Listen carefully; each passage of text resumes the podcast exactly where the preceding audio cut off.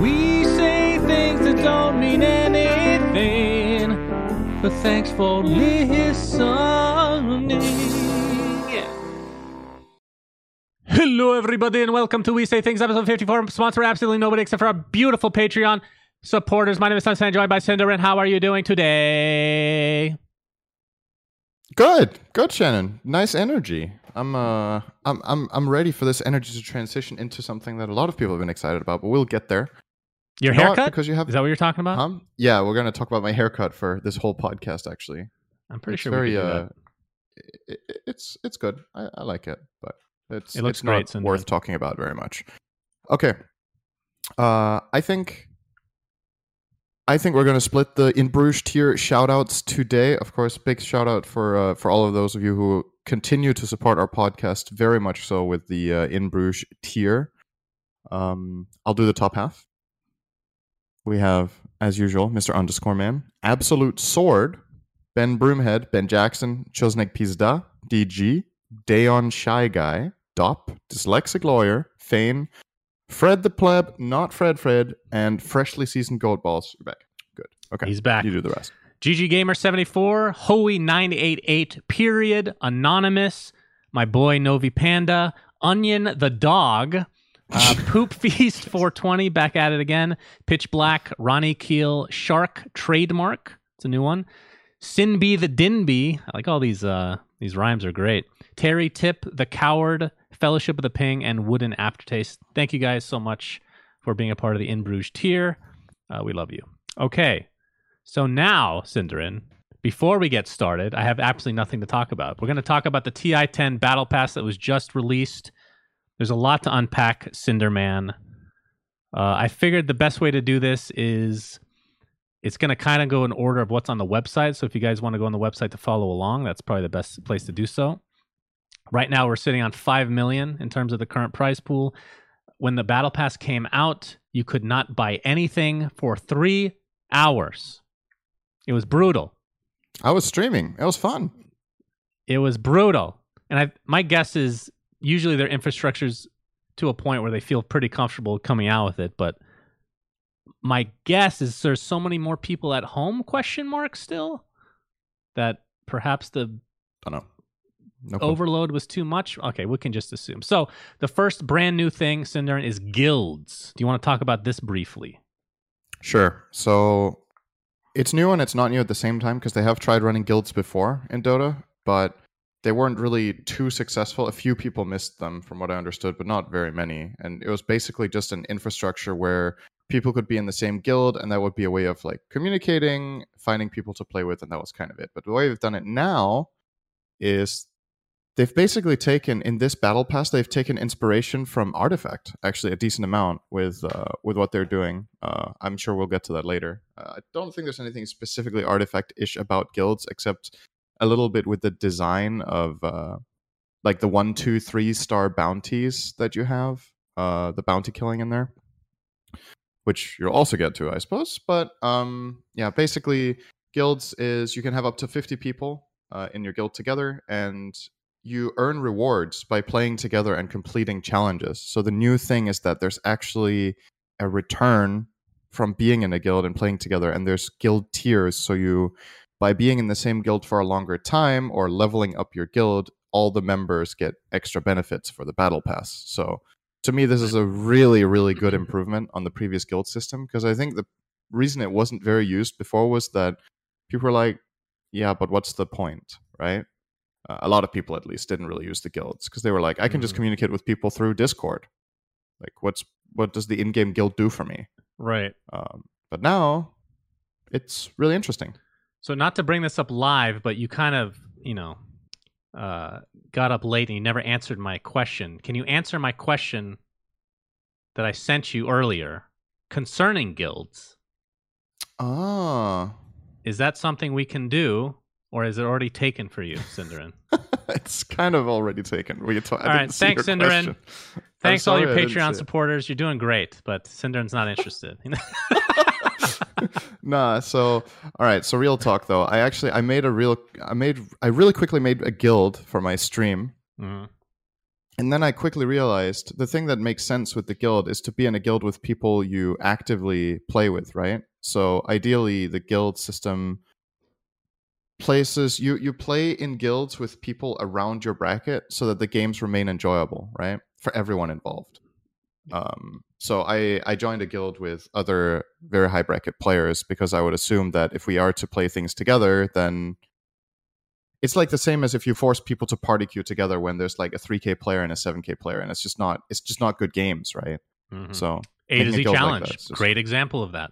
exactly um so it's it's not because i don't want to play with other people of a different skill it's just like the games don't get it's just not good for anyone unfortunately you you don't really find very good games like that so so the meaningful thing to do with guild is to try to get people together that are roughly around the same range uh, Mhm. in my opinion at least that makes a lot of sense to do it like that Is there any benefit to just passively being in a guild? Yeah, if everybody else does stuff for you, uh, that's that's what I'm doing right now. Okay, Um, that's what I want. Thank you. Yeah. we'll we'll get something set up. Uh, the guild needs to level up, and then everybody who's in the guild has the passive benefits, such as the first one is being reaching level two, and then you unlock something extra in the uh, side shop, which you'll talk about in a sec. So Okay. yeah, guild should be interesting. Um, like you said, a new take on an old concept that was kind of a. How far back was the guild system in Dota 2? Was it like the first couple years? I don't even remember how long ago that was. no, it came after a while, and it was there for like I don't know. It feels like it was there for half a year, and then yeah, it just was took not it very out, long. something like that. Um, okay. Well, next for the battle pass, it's funny they don't even have a name for it. It's called a special summer event coming soon. Uh, this summer, a mysterious power arrives to disrupt the war of the ancients, and no one, god, mortal, or monster alike, can resist this terrifying pull. Step away from the battlefield and into a labyrinth of trials and horrors. The one to master it all could be you, but probably won't be. But could it could be you. So obviously a mini game of some sort. Uh, not a whole lot of information concerning what exactly. Uh, I mean, there isn't even like in-game screenshots or anything like that. Just artwork overall. So kind of the typical thing with the battle pass, where a good portion of it is not available right away uh, by design. I mean, it's I'm sure it's a lot of work to get everything out at the same time anyway, if they wanted to, but it wouldn't make economical sense because you got to go with the paycheck sender every two weeks. Come out with something in the battle pass. Just remind people, hey, you remember that paycheck you just got? Hmm? Hmm? Hmm? Got to spend on some dotes. So we'll have to wait for that one. Um, Yeah. The did you want to talk about that one at all? Yeah, just quickly, because the, the important thing for me is the wording. It's a PVE event, right? Yeah. Um, you're playing as four players together against the environment. So, supposedly, uh, what I am hoping and what I think a lot of people are hoping is that this goes a bit in the direction of Siltbreaker, which to me was one of the best custom modes we had. Uh, I think my favorites, or I know my favorites, are Siltbreaker and Wraith Night. Those Oh, were the two Wraith best Knight. ones for me. Mm. Yeah. Um. So I'm I'm pretty excited for this one, and for me, that's honestly it's one of the biggest things about the battle pass is the custom mode. I think it makes a huge difference for how good I consider it to be. A lot of people are just after the hats and the voice lines and whatever, but I think the special event is is really, you know, it's also from an effort perspective. It's the one that Valve probably puts the most time into as any single thing. Right? It it Mhm. takes a lot of time to make something like that. So I can understand why it can be a little bit, you know, a little bit scary, if you will, if you're making the battle pass to make that event, because like you could be the one spending the most time, and then if people don't like your mode, then it just kind of sucks, right? Instead of working on other features for the battle pass, it's kind of a high risk, high reward kind of thing for the developer to make. Uh, but I really do appreciate when they get good. Like Siltbreaker to me was fucking awesome. It's one of my one of the best things that has happened to Dota in my opinion. So. I've I said this one before. Siltbreaker, I wasn't a fan of just because I'm not into that type of game, but I appreciated Mhm. it for what it was. Like, Yeah. It was very well done. Um, don't think it got enough love to the point that they would want to redo it though. So I'd actually be surprised if it ends up being more along the lines of Siltbreaker, but we'll see. Wraith Night and Moon something, and there's like a three three of them I fucking loved. Yeah. You just And then there was Wrath of the Morokai, which was just kind of a swing and a miss, you know, like as an example of Yeah. where it doesn't go very well, Yeah. unfortunately. Uh, there is a new cavern crawl, which you know they always add one or two things every year, but this one it it's a little bit different in the fact that it's kind of like having two cavern crawls, where if you finish both, you get additional versions of the set, different unlocks, if you will. So there's a Slark, a Nyx, and a Spirit Breaker. Personally, not a big fan of any of them, other than the Nyx is decent, but it's not like something I'm looking at and I'm like, I need to do this. But I don't think people really care that much about the sets. It's just the idea of having some progression system uh, Yes. That kind of gives you some direction on what you want to pick. And that just makes it more fun for, I would say, majority of people. So and there's a lot of players that are completionists, right? That Yeah. do it just to do it because it's poor cool OCD to have people, done everything. mm, they just got to finish all of them. That's rough stuff. Uh, there's also Battle Gauntlet. Okay, you need to explain this to me. So the Battle Gauntlet, as far as I can tell, is uh, oh, Battle Cup. It's basically that, but with a a three checkmark two X system. Can you explain this to me? So this is the first thing that's inspired by Artifact, right? hmm In Artifact, you had this. What was it called? Was it just called Gauntlet? It was called Gauntlet, Yeah. right? Yeah. Where you play until you have either three win. Or in Artifact, it was five wins. You play until you have five wins or two losses. I think. Uh, but they've ported it over to Dota. Now it's three wins. So, short version, basically, you you play games and you need to win. What would that be? Three out of five games without losing two in a row. Right. So you need to win three out of four So games. they're just regular games, unranked. Yeah. I assume. I think you can play them both ranked and unranked. I'm not 100% certain exactly how it works, to be honest with you. But Mm. The idea is that there's this like challenge you can take yourself on. And if you complete it, you get bonus rewards for, I believe, both your guild and the battle pass. Uh, it's hard to remember everything. It's like a, an absolutely huge dump of stuff at once that just came out. So uh, bear with us if we say something slightly wrong or Yeah, fully that's wrong, the one I which we don't really. I didn't look into as much because I just Yeah. thought it was literally a battle cup. Uh, but okay. Uh, this one is very interesting, and it's gotten a little bit of hate early on. Uh, the side shop. So I'm just going to read the brief description that it comes with. The side shopping business is tough these days. Some might even say non-existent. But for Sithel and Quirt, that's Squirt without the S, by the way, that's all about to Hmm. change. Because they've got a line on a mythic prize so rare it'll fetch almost any price. The emblem of divinity. I love how they just do lore for random shit like this. All they need is a little help finding it. So hire some heroes and sell a few sell swords to couple old sold sellers. That's a tongue twister if I've ever heard one. As the most important link in the chain, you'll be sure to get your cut of the action. So this is a different variation of the recycling system. Um, so if you go back a couple years, recycling was very easy, right? You get rid of X amount of sets from the immortal chest or the collector's cache or whatever the case may be, and you get battle pass points. Plain and simple. You literally upgrade your battle pass. Last year, correct me where I'm wrong here, they changed it so it was not like that, but you would just get like once you hit a certain amount of recycle points, you just get another set or something like that. Is that how it worked? I'm trying to remember. They changed it. You got be- another. You got another treasure. Yeah. Oh, full Yeah. treasure then. Okay. Yeah. So now it it seems way worse for the consumer. It's almost like Valve is trying to push the limits to see how far they can go because now when you recycle stuff, it gives you like this different kind of currency, right? In the side shop. And it's almost like a mini game of Underlords where you're trying to match up. You can re-roll a bunch of times. You're trying to get three of one hero to get the two star, and then you need three of those two stars to get a three star version. Then you can recycle those for more points, which I guess you can take the rest from here.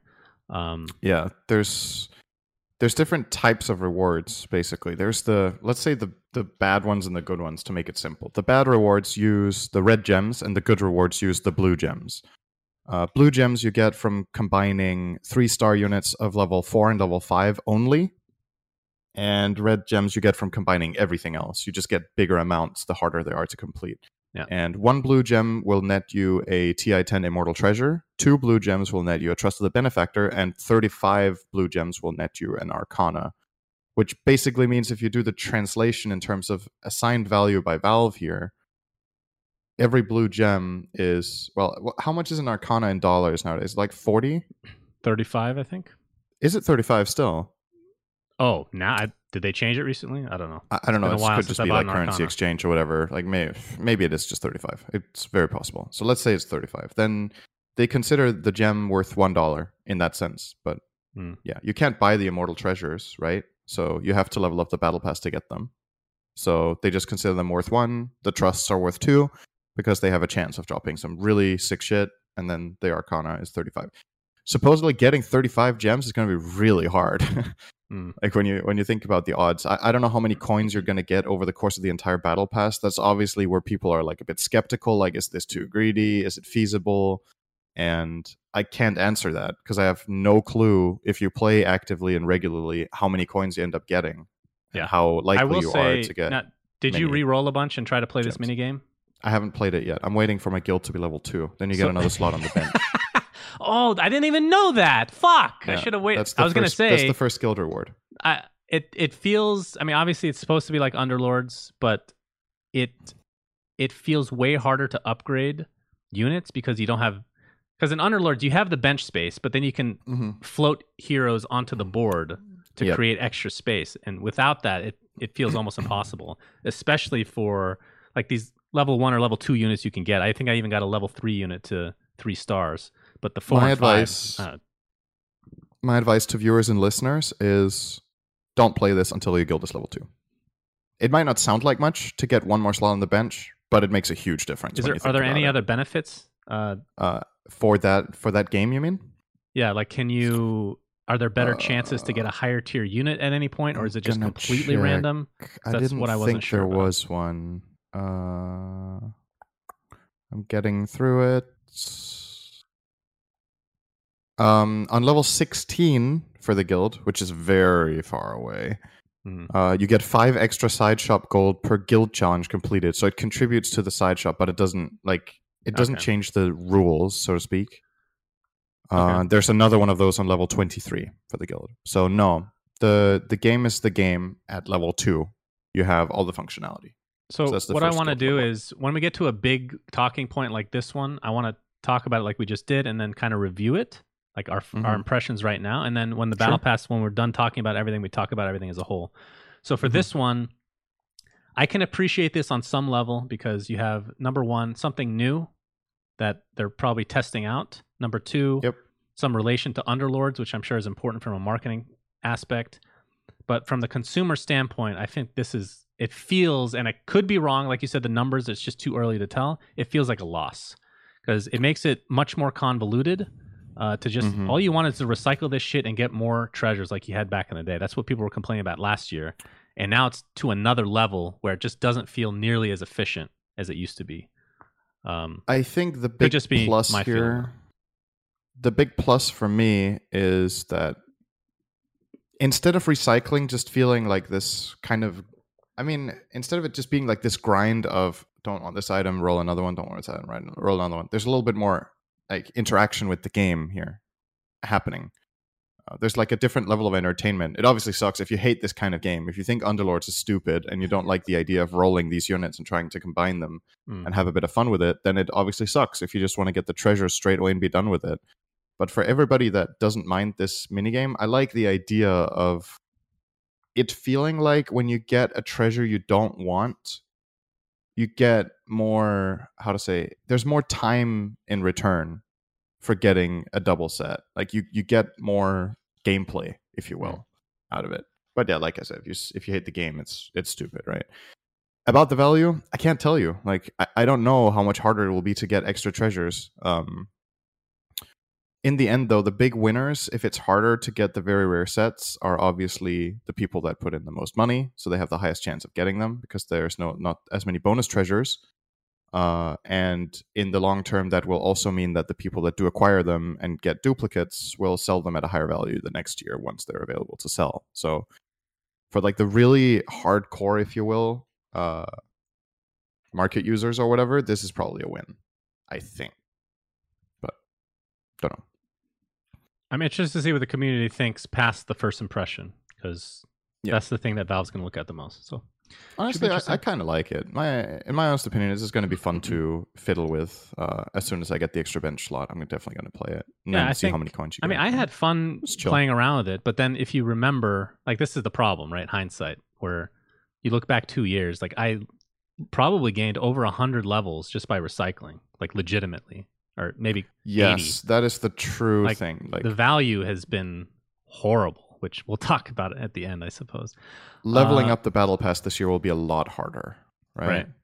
Basically, unless there's like a lot of guild quests, we haven't really factored that in, right? Like they took out the levels for recycling, but now all the guild rewards are just passively all the time when you play, you're getting stuff you didn't last year, right? Like every Mhm. time you do a contract, every time you complete a guild challenge, like whatever it is. Um, maybe the summer event will have a lot of currency connected with it, like battle pass points. It, it does say as part like that's three selling points for the special summer event, right? Right? It's the labyrinth awaits, choices of life and or death, and then battle pass blessings. Any Dota players who want to try their hand are welcome to join the fray while this special event is active. Battle pass owners will receive special rewards for their for their play. So everybody can play the custom game, but battle pass players get Okay. Yeah, I mean, I'm that's a good points, point. We can't look so at it in a vacuum because, right as a whole, maybe things have changed across the board that will make up for what we're talking about as lack. maybe. I don't know. We'll have But- to wait and see. Uh, next thing, I don't know how much we talk about this, but bounty killing. Uh, each week, you'll receive bounty tokens used to place bounties on enemy heroes. Your teammates will see the bounty notice and timer. If someone kills the target before time runs out, they'll earn 200 battle points, but the player who sets the bounty cannot be the one to complete it. Their reward comes only from savoring proper execution of the task.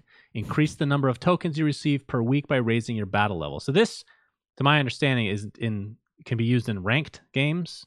Yes. Do you think this affects anything negatively potentially? I don't know. I, th- I think it's probably just good fun, actually.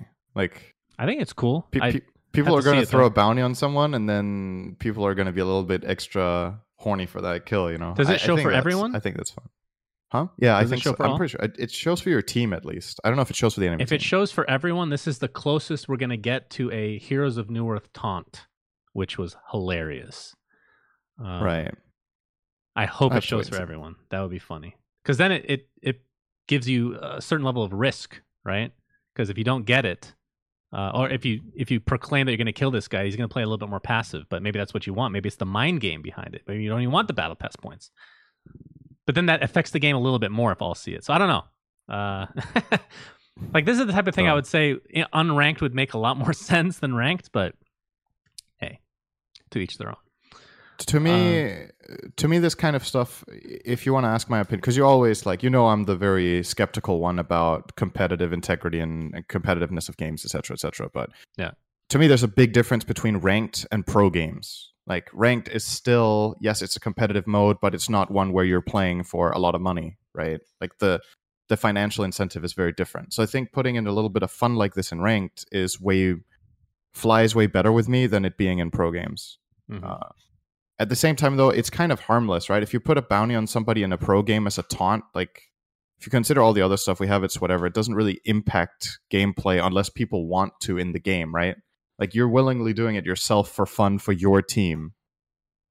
So, like the only one who can lose on it is you. It's like pay to lose, you know. Uh, I don't have a problem with pay to lose. That's fine. There's some pay to lose stuff in the game.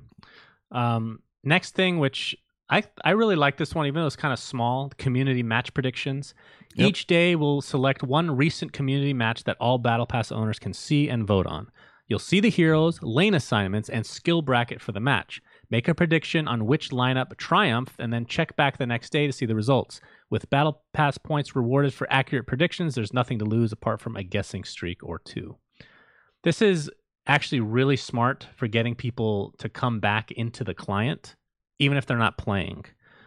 Um, like I personally, even though it's so stupid, I love voting for the Arcanas, but it's once a week Mhm. you do it, right? Right. This one is an incentive to just come back in the game every single day and like, oh, maybe I'll play a game of Dota as well. Why not? And I Um, think I like it. I think there is a slightly hidden agenda here. I mean, I don't know how hidden it is, but I To think educate Valve, on what's good. no to make people focus less on oh this game is over in the draft. Like Mm. having these games where you see the drafts and you're like, holy shit, this draft looks really weird and this one looks really good, and then you're like, oh, the bad draft won.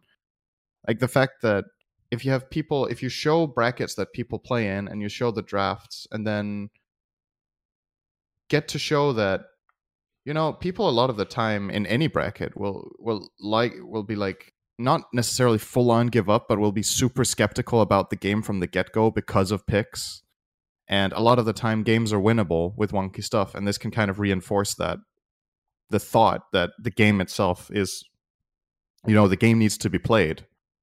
Um, Do you know if it's the same vote for like everyone? Same be- game? Or is it I don't different? know. We can check right now if you open your client. Oh boy, I don't know if I want to do that. Uh, Why It not? might make an it might make a noise. Just tell me the lineup of the Oh. dire, and I'll remember. Oh, do you have the launch video on? yeah, You can switch that off with no vid. Okay. Um, the Dire has Wraith King, Invoker, Furion, Caudal, Rubik. okay, it's the same.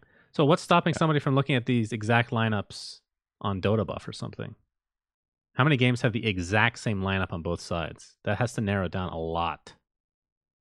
I don't know if you can search for that in any of those engines. Oh, that's a good point. Yeah, maybe there's I don't know if way you to do that. Search for exact hero combination. If you can, this is kind of pointless, right? But Yeah. that's a really good point. Like if people can just find the answer every time, like what's what's the point? Who'd you vote for? Maybe, maybe if you can, s- if I you can find the exact game every time. I literally misclicked because I thought I- it wasn't just a one-click answer. I clicked dire. I voted Radiant Yeah, I, I, voted was. I would have voted Radiant, but I voted Dire. So we'll see if it's a because of the bracket. That's what it's really interesting because like my perception of this is it's extremely important what bracket it is. Like Oh, if this true. was immortal, I would vote for I would vote for the dire lineup. You know, um, but obviously some strategies and some lineups and some ways of playing are much Mm. better in different brackets. Yeah, we can and we could very well be wrong anyway. Like it's We should. We can tally all of our correct and incorrect oh. answers into a betting situation here, syndereN. Hmm? Mm. I'm not interested because you'll own me. So next thing, which we don't really need to discuss too deeply, some of these we're going to skim by.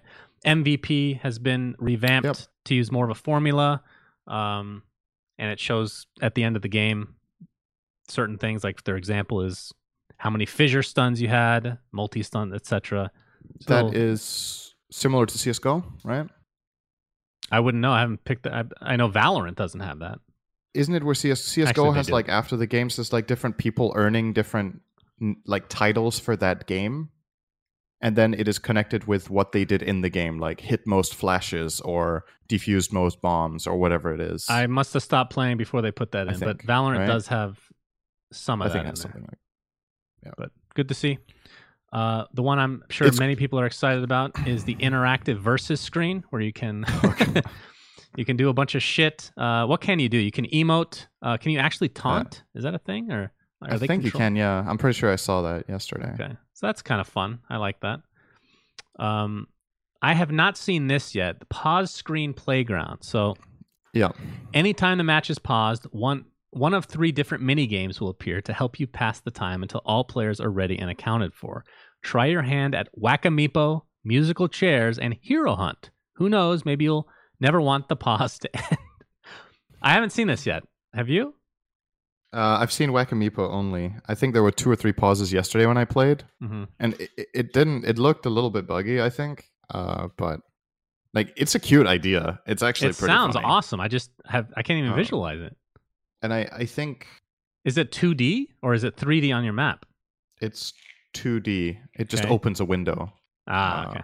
that plays the game but That's cool. like i think i actually think something like that might be a bigger quality of life upgrade than some people expect it to be just because you know nobody likes pauses and people get like uneasy and resume games because they're bored and if there's like literally anything to do it might give a higher chance that the players get to reconnect and you get to play the actual game right it's So, a low attention span, kinda- you know? i mean yeah uh, it's just it's just a real thing right i think it's an awesome thing to test to just see what happens I mean, I've talked about how when we're in anytime I've ever had a meeting with Slacks, he's also playing a video game at the same time. It can be a very important meeting with like a sponsor. He is playing a video game.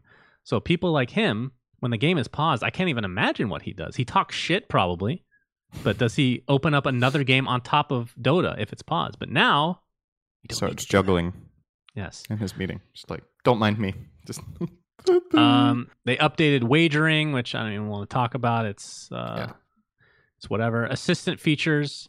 So post game healing chart. They added a bunch of cool stuff, and the one I want to talk about. Uh, well, number one, outgoing damage summary. Uh, it shows what type of damage you've been dealing throughout the entire game, which is cool because I love the damage received. It's actually helped me a lot, just as a Mhm. whatever rank I am, divine noob. Uh, Ancient five now, by the way. I'm done with ranked forever. Um, But the coolest one, in my opinion, is the new pull timer. So they've added a pull timer to increase your insight into the extra aspect of lane control. So you can now have a pull timer and a stack timer, and it kind of shows you the direction in which they go, which huge quality of life for people that just don't want to learn this shit, aka me. It's built for me. Um, And the biggest thing about that one is that the previous pull timers were wrong that's so, true. Yes, were. because the game got changed and they didn't update the timers correctly. I think, at least, I feel like some of the timers just didn't line up with what was actually happening, so they were kind of misleading. So to me, that's the bigger thing here is just that now they work correctly so this again. syndereN, is this for the battle pass, or is it for Dota Plus, or is it both? Do you mean what it should be or what it currently No, is? what is it currently? I assume battle. I think it's Battle Pass. Yeah, okay, I think so. there there was a bug today in our mod where at one minute, exactly one minute or beyond, when you hit Alt, your game crashed. Every single time, it was ruining every game. We finally narrowed it down to it was something to do with neutral camp spawning. Shout out to Shane, by the way. Uh, he helped us figure this out. If you had the battle pass and Dota Plus, it would crash. If you just have the battle pass but no Dota Plus, it would not crash. If you didn't have And either, it would not crash. And if you just had Dota Plus and not the Battle Pass, what then? Uh, we didn't test it, but we assume it crashes. It's Dota Yeah, I would assume it doesn't actually. So we disabled neutral camps entirely until Valve. That's Okay. literally something Valve has to fix for us to be able to put camps in now. Yeah. Apparently, I think so weird. so. I think what's going on is that um, they fixed it for regular Dota, but maybe not everywhere in the client. And what it does is there's two conflicting calls, right? One is from the Battle Pass saying this is what neutral camps are like, and then one is from Dota Plus saying no, this is what neutral camps are like, and then they can't talk to each other. Hmm. And then it just throws an error and closes your client. So I would imagine if you have one or the other, it would work, and if you have both, it fails. So on other guess. custom games, it was working because, like for example, other games that have just a regular map, like Imba, for example, it's Mhm. just a regular map, regular neutrals. Ours are custom neutral camps. exactly. So for whatever reason, that fucks it up even more. I don't. I don't know. It's my best guess Ugh. is that you need to have exactly both for it to crash. You said that was the only version that crashed, right? Was when the player had both Yes. that you tested. Yeah, Yes. it sounds like that. I think But Um, Don't know. okay. So it could also just on. be the Dota Plus. it could i mean not to get into It's- a rant but there was a bug Yeah. where we literally we made so we made a custom item called noker's blade this was like a year ago okay Mm-hmm. and anytime somebody purchased it they would crash but certain people wouldn't crash after literal three months of trying to figure this out we finally boiled that boiled it down to it was li- if you had dota plus it crashed you we had to have valve fix it for us because it was on like we can't do anything about that. What does Dota Plus do with items? something with like the recommended i think it was or i what was it? I don't remember. Uh, it wasn't purchasing it sorry it was using the item if you toggled it on or something like that. It would Okay, freeze I'm just trying to remember not only your Dota client it would then. freeze the server entirely. So that was even worse. Uh, but anyway moving on um, what do we have next the oh the immortal treasure one syndereN so we can go through each item if you'd like Mhm. uh, we can flip flop these if you want. So the first one is the Tinker. It's the right arm has a red laser, very obvious. It also makes it. I mean, I think it's cool, but it makes his left hand look out of place because he wants two of them, which I'm sure they will add in one of these next two treasures. Have you ever seen the meme about somebody that has a really strong right arm and a very skinny left arm? Yeah. That's what this looks like. Tinker is a masturbator. Chronic masturbation issues with this immortal. Yeah. What do you think? Do you want to do you want to rate like every item out of 10? Isn't that Oh. what we usually do? Oh, okay. Yeah, I forgot about that. Sure. Sure. Um uh, I like it. I think I think it's cool. 7.5. It's good. It's a it's a bit harder because there's no like I feel like a lot of the time cosmetics are, you know, they're cool because of the entirety, like what they're combined with, not just as an individual item. It's a bit harder for me to rate one that just is- Individual. That's how we have to rate it. sense. But but we have to rate it just for what it is, not what it looks like with other stuff. Yes. Uh, I'd say So five is just average. It's not bad. It's not good. Just meh. yeah. I, I think it's an eight for me. Okay. probably. I like Alright. it. It's solid. I am very interested to hear what you think about this next one. Go ahead. Yeah. So then we have Night Stalker. It's called Shadow of the Dark Age, and it basically makes his hands into somebody from Blue Man Group, who uh, also joined the X Men. Basically, Oh, I, I made the joke that this makes him combination. like look like a character from X Men. So the thing is, I, I guess it's a bit hard for us to like we're rating based on the cosmetic plus the in-game effect, right? Because it, do you want to separate them? or do you want to do two separate scores? I don't know. This is up to you, bro. I would have you. a pretty separate score for this one, for example, because the in-game well. effect looks awesome, okay. and then the cosmetic itself is like All right, let's do know how much I separate. like this will be more fun if we do separate. Go ahead. okay. So for Tinker, I think then it was eight for the cosmetic and eight for the in-game. Actually, let's sure. just say it's I'll say seven point five for both.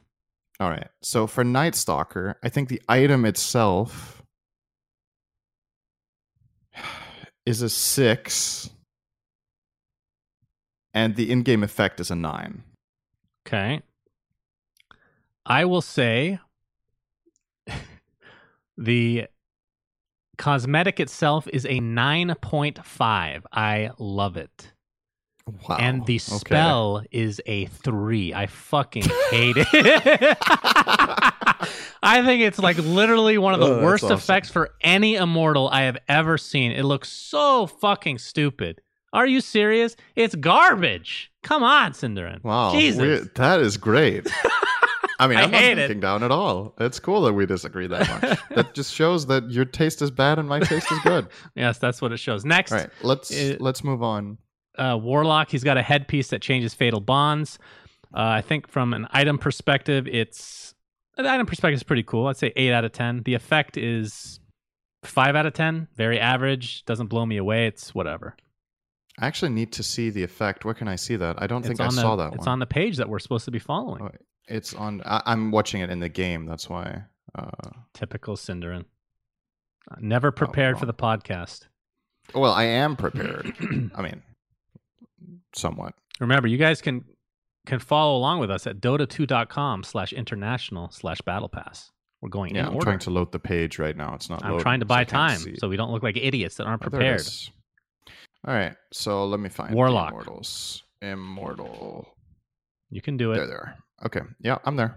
All right, let me see the Fatal Bonds effect. Yep. Waiting for it. So he has a shadow word now. Does he have uh what, what's his other spell called? Not his Well, that Fatal Bonds looks cool, actually. I really like that. I like it. Okay, Unstable. Um, what is it? the item itself gets Upheaval.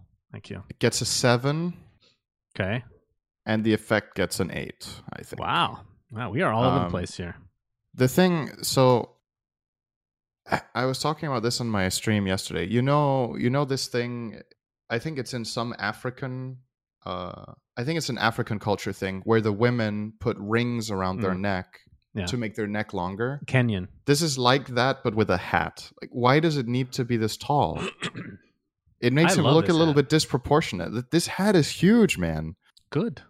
It's so He's- big. he needs room for his big brain. I mean, He's a big boy. Warlock is Warlock takes a lot of brains to play, man. There's a lot going on. Yeah. Um, Okay, next. I don't know. I, I mean, it's cool. It's cool because it stands out and it's unique, and I like the horns. But I, I feel like you could have done this without making it that disproportionate. That's just my two cents. Fair enough. Would have made it better. Yeah, be as critical as you want, syndereN. Net Life Mm. Stealer's next, syndereN. Go. Uh, I, I loved that effect actually. Um, For Life Yeah. When Well, he jumps out what and it it looks cool. Yeah. So you infest someone, and then the marker over their head looks different than usual. Actually, it looks like something out of Diablo, to be honest. It does. Uh, The the, effect effect looks too. very Diablo-ish. And when you jump out, it also kind of looks Diablo-ish. And I don't mind that because I feel like Lifestealer as a character kind of looks like something out of the Diablo universe. He is very, you know, it's a ghoul. Uh, it has that kind of. It just it's just bloody and gory, you know. I wonder how this looks in the Chinese version. Actually, that's a different Yeah. Um, but it's a headpiece, by the way. yeah, it's a headpiece that gives him extra, basically like fangs around his mouth. Uh, And a very the item itself, yeah, as a cosmetic, it's like it's a six. I think it's okay, but I, I'm not too big of a sucker for these exact items. Um, the ones that give you like this extra jawline or whatever you want to call it, the extra. Mhm. extra jaws. Um, but I really like the effect. The effect gets a nine for me. I think it looks awesome. Um, Yeah. Okay. so So I will give the effect. I'll give the effect an eight point five. I think it's quite good. Uh, the headpiece itself, if I just in a vacuum looked at it, I would say six out of ten. But because there's Mm-hmm. another immortal helm that it's taking the place of, and because this is literally looks exactly like the fucking immortal helm of Bloodseeker, has the same facial structure and the huge tongue, but I'm gonna have to say three out of ten. This is not original. wow, okay, that's. I mean, we're appreciate trying to be harsh here, you know. Yeah, that's, Uh, next, That's uh, why did I get this one? Prominence. Uh, it's a it's a staff for uh, you know KotL. Uh, changes custom blinding light. Um, the staff itself looks decent. I'd say six point five out of ten. Of course, I'm biased because I don't like this hero. And the effect itself is subtle. Uh, it's like a five out of ten. It doesn't mean it's bad. It's just I don't think you could make this like a crazy looking spell anyway. I just maybe it's not a Hmm. great choice for an immortal, but they are running out of spells. So meh. Yeah, I like the I like the staff, um, but yeah, it's it's not like crazy good. It's probably like a seven for me. And then the effect, it's like when you cast blinding light. To me, it looks more like a magnetic pulse actually than a blinding light. Do you know what I mean? When you look at the animation, it's like Let's it looks see. like a pulse. Yeah. The way it like ripples outwards in the waves. To me, it doesn't. f- Looks like time dilation, right? Very it doesn't effect. truly fit like how I would imagine a blinding light to to go, right? It's like waves rippling outward with with the regular blinding light cast, right? It's just like instant. It's just like doof, you Mm. know. Uh, and I feel like this this doesn't truly fit how I imagine that spell. So I'm not really a big fan of the effect. Like in terms of execution of it, it it looks fine, but I don't like it conceptually for the spell itself. So it gets a three from me, and that's Okay. only on the looks. Like Fair it's enough. just, yeah. Uh, I think blinding light needs to be or should be fast, right? So that's my opinion. Next, yep, Medusa. Medusa gets another tail. So now she has two tails. It Mm-hmm. Split splits her tail. tail. Similar to Venomancer has a set like that, I think, where he Does he? gets two tails, doesn't he? maybe. And then it makes Mystic Snake looks like something looks like something from Pac-Man. Um, Pack. so- okay, I could. Yeah, okay. The cosmetic itself, I think, looks really nice. I like the idea of the split tail. I think they look good, and I think I like the triangular shapes for Medusa. She is a little bit like the character itself is. I think it fits pretty nicely. It is a little bit like sharp, like the cosmetics and the character itself is like. It's not a very how to say. The character just has edges, so I think it, it looks appealing and looks it looks like a part of the character. So I like that hmm the effect it's just it's not it's hard to expect like okay do, do you understand what i mean if i say this looks like an effect out of a different game Yes. Like, i mean i said pac-man as a joke but it looks like something a little bit more league-ish in terms of style I was I was gonna make the comparison of Valorant, but yeah, yeah or or valorant or overwatch it or really does Like, look like something it's from one of just it games. looks too different art say, style. It's not just the art style it's also the fact that usually what dota projectiles and spells do is that they're not perfectly symmetrical and perfectly like rounded or whatever. Like the particle itself that gets thrown out is it's just a perfect movement right? It doesn't Mm. have that distortion that i would I don't know if that's the right word for it but a lot of spells in dota have like things that don't make them look like this. So again to me the effect doesn't fit the game actually. Hmm I uh, get that. I dislike this even more than the KotL one. I think for me this is like a one or a two. Uh, but Whoa. the cosmetic, Okay. the cosmetic itself is nice. The cosmetic is like an eight point five.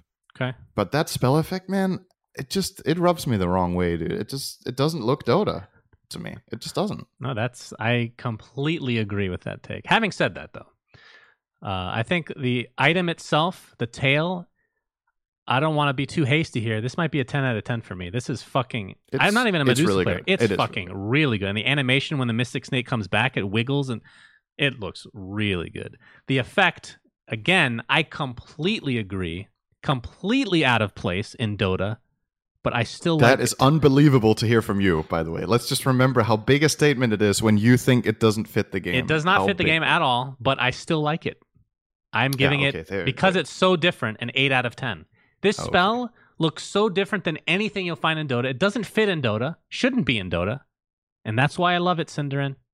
8 out of I- 10 on the effect. I wonder what it would take for you to feel outrage at a cosmetic. I It would probably you- be Would that like it, it looks it looks too much like the normal one. no. Okay. That, would be. No, those are just like bad items. Like I'm not outraged. Like okay, whatever.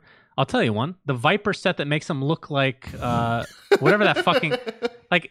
It's not only the quality of the set, which is poor textures, in my humble opinion.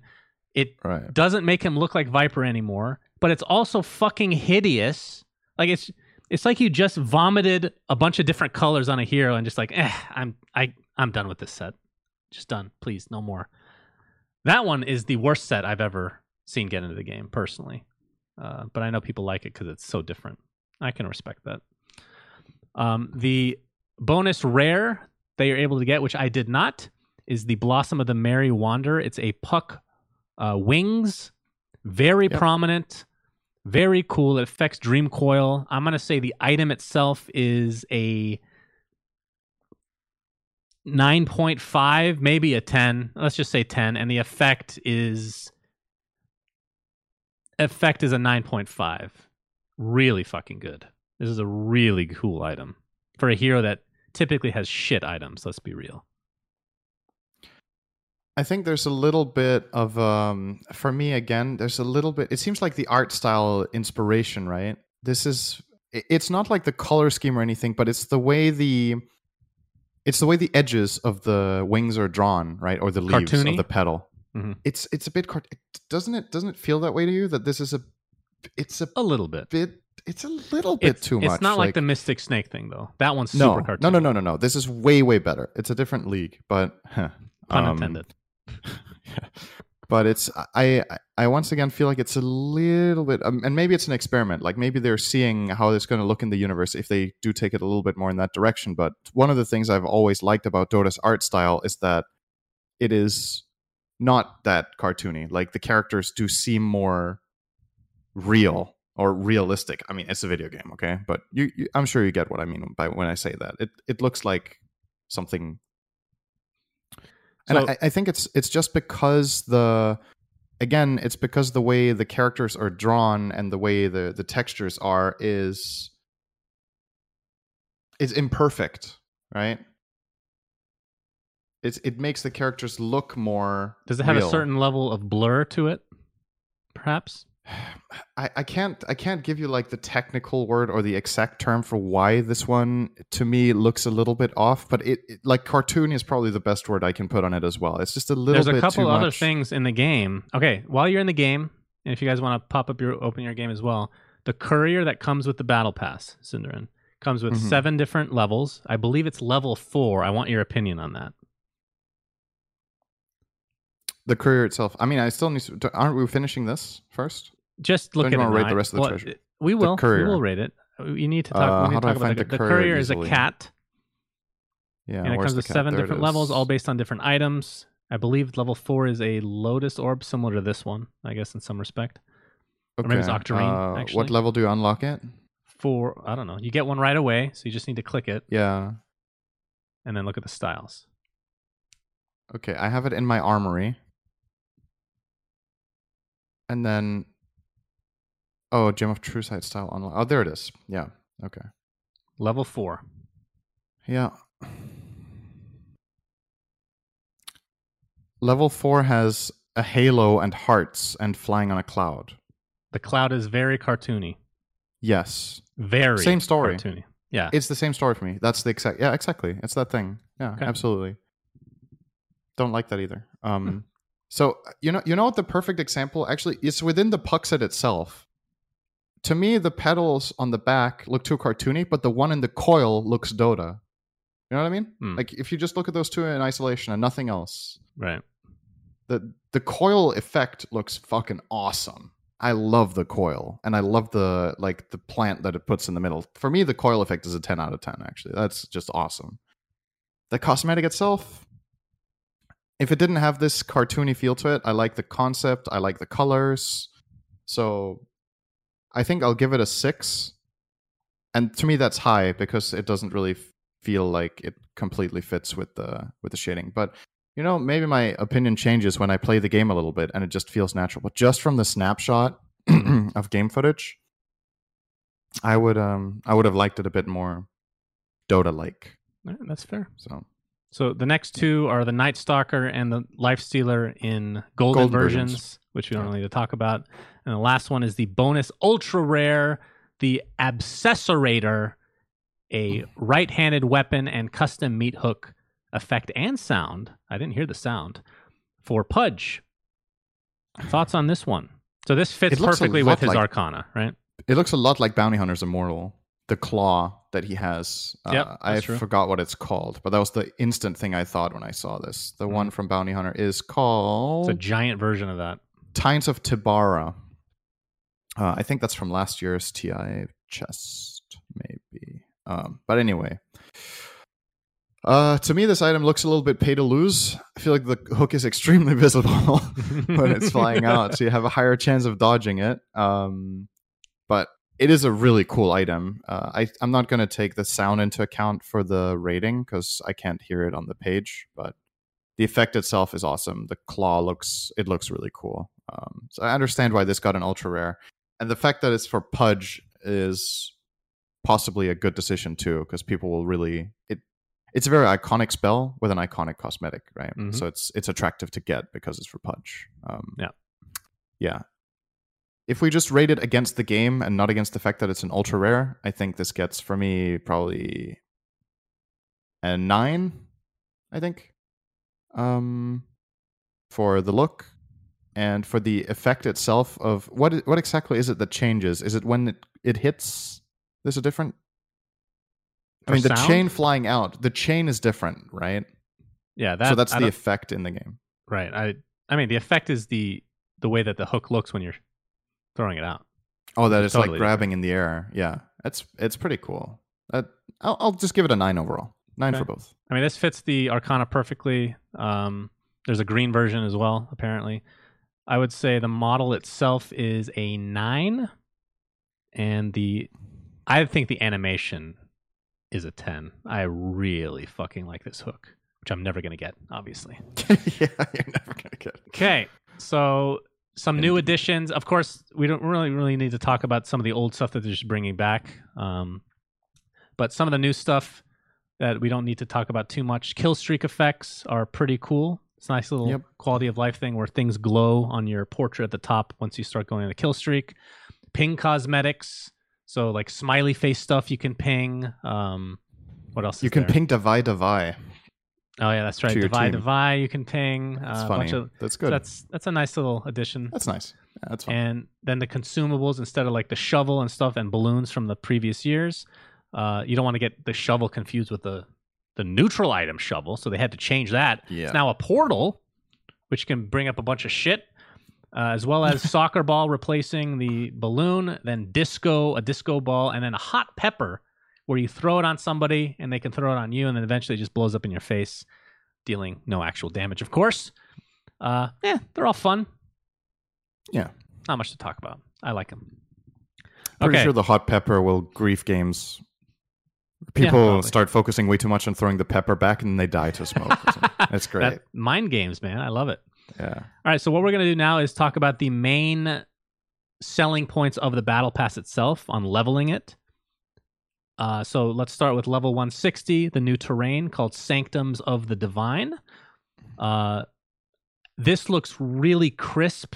I like it a lot. I didn't like the the last couple terrains they've come out with. I've been using the Monkey King terrain forever because I think it's god tier. This one is putting a run for its money for sure. Uh, very clean. It reminds me of the LC one, but without the pay to pay to win aspect. Uh, I love the contrast between Radiant and Dire, and there, of course, there's the artifact logo on the Dire warding cliffs for some fucking reason. I don't know why, but it's funny. I think this is a. We can rate this too. This is for me. This is a nine point five out of ten. If if my Monkey King terrain's ten out of ten, this is nine point five.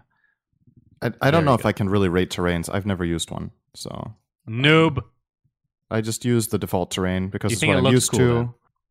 Uh, I like I like the water fountains in uh, in the Radiant base. They look really- really the water. Come No, no. Stylistically, it looks really sound. I would agree with you. Like it's it's clean. I think clean is a great word for it. It just it looks it's it's nice to look at. That's what you want, right? So, Yeah. yeah, that's good. Uh, level 200, you will get living towers, which last year they introduced the custom towers that I have been. So last year, Cinder, I was actually planning not to spend a lot of money on the battle pass. We talked about this, but two things really caught my eye. Uh, the first one was the custom towers, which I just had to get. I think that was around the same level, level 200 or whatever, because I've been waiting for that since Dota, Dota 1. Like I love the towers in Dota 1, the tree throwing the fucking rock, and then axe, the axe that I really needed. But Right. I actually do not like these custom towers at all. I will. I'm not interested in getting them whatsoever. Uh, they're like Yeah.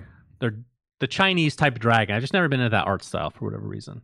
Uh, what are your thoughts? You don't use custom towers Um, either, I'm guessing. It, it's not it's not really the look of the tower itself. I, I don't really like the projectile. yeah, the Um, projectile looked weird too.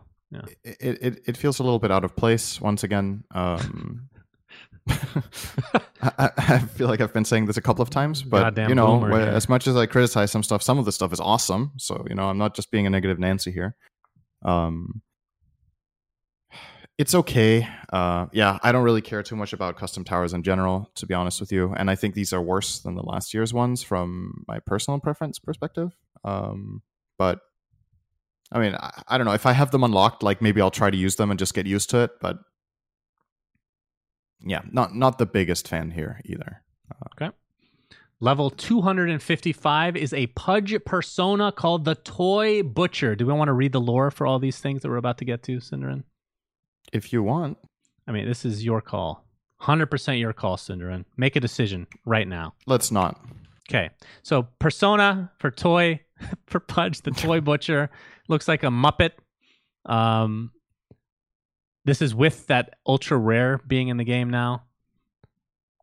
Yeah, It's not out yet, so coming soon. All we see is concept art. It sounds very interesting and cool. It sounds like a Chinese friendly set as well. I'm guessing there's not going to be blood. It's just going to be like you're filled with cotton or whatever, which is, Yeah. you know, that could be really cool. I have no idea what to think. This is a crazy sounding one. you Keep in mind, you can't use other items, right? Personas are their own separate entities. Oh, I thought you were going to say you can't use the phrase "it's a bit out of place" for this one. We're going towards League and HoN. I mean, we don't know what it's going to look like, right? But just like Right. the what I'm thinking is exactly what you just said. Like he's going to dismember people, and then it's like wool coming out or whatever, Yeah. or something like that, or he himself is made out of wool. I think for me, the way I will receive or rate this set really depends on not just like Pudge himself, but rather how it makes other heroes look. Because like you can have a set that looks wonky for Pudge, but then the spell animations are still Pudge, you know. Mhm. But if it gets too again cartoony and too soft or whatever, then it's not. It's not my cup of tea. You know? Okay. But it it is absolutely super unique, and it will be very different. Uh, but at least like if let's compare it to Kid Invoker, right, which was also a Persona. You love that voice actor, by the way. We've talked.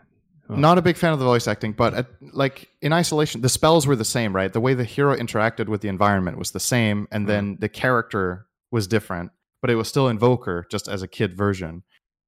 That's what I kind of hope this toy butcher thing is: is that the butcher is toy based, but the spells and the way it interacts with the game are still the same. So IceFrog, if it's a toy watching, butcher that still dismembers. Okay, it doesn't pull out wool. IceFrog, if you're still No. watching, if you haven't turned it off by now by syndereN's disgust for your hard work, could you please make sure that the Pudge persona has a kid voice actor, preferably the same one as Invoker? We would really appreciate that. Uh, so for Kid Invoker, correct me, is that the only persona, or Is Axe a persona? I don't think so. No, that's just no, a. it's not. It's a cosmetic. Invoker, So- Kid Invoker is the only persona we've had. And his effects, like you said, don't change. So that's a downside of using a persona. So in Well, theory, they've got different orbs, right? But that was it. But they Right. looked. I didn't mind the orbs. I thought that like, was do you think like I would want a different, at the very least, a different rot for something like this? Because a normal rot with this set just sounds weird. You know what would be great is if they don't know. take those cartoony clouds from the the cat courier and make make something out of that, Cinnamon, for you. Okay, Yeah, nice frog. Yeah. Okay, so next, I have no have idea if I'm in a minority here. By the way, that's the thing. Like, I literally have no idea what people think about well, this the Pudge one, general. like I have no idea what to think either. Like you know me, I love the crazy shit, but I don't know what to think about this until we actually see it in game. yeah, Uh, level 305. My prediction is only eight years late, syndereN. yep. We have a gender got it. bender. The Disciples Path persona for anti mage. It's a woman. It's mangina turning into vagina. I van, He was called Magina, not Mangina. Uh, did I say mangina? You said Mangina. Magina, which everybody loved to refer to AM like that in Dota 1, by the way, in case you guys don't know. That was his original name. Uh, is it vagina? Like, what's, what's the name So of what is what is the lore here? Read it. You didn't want to read it before for the pudge? No, I, I just I, glan- I glanced over at chat and somebody said this is not an anti-mage. Yeah, it's, it's his disciple. But Right. you could But say that for any gender like bender. Yeah, yeah, Yes. yeah. You're going to be playing it as anti-mage in the game, right? It's the same Yes. character. So, um, as far I don't remember if we talked about what we thought about this as a concept in the game. I I'm not mad at it of having uh Hmm. of having different characters be able to be different sexes or genders or whatever. Like I, I don't mind that. Um, Okay. I think as long as the design is good, and this is where I think this is honestly the probably the hardest part about rebuilding a character is the voice acting. I think that's where this is going to stand or fall for me, where it needs to still feel like Antimage, right? He has a certain like demeanor and a certain like feel to it, Hmm. and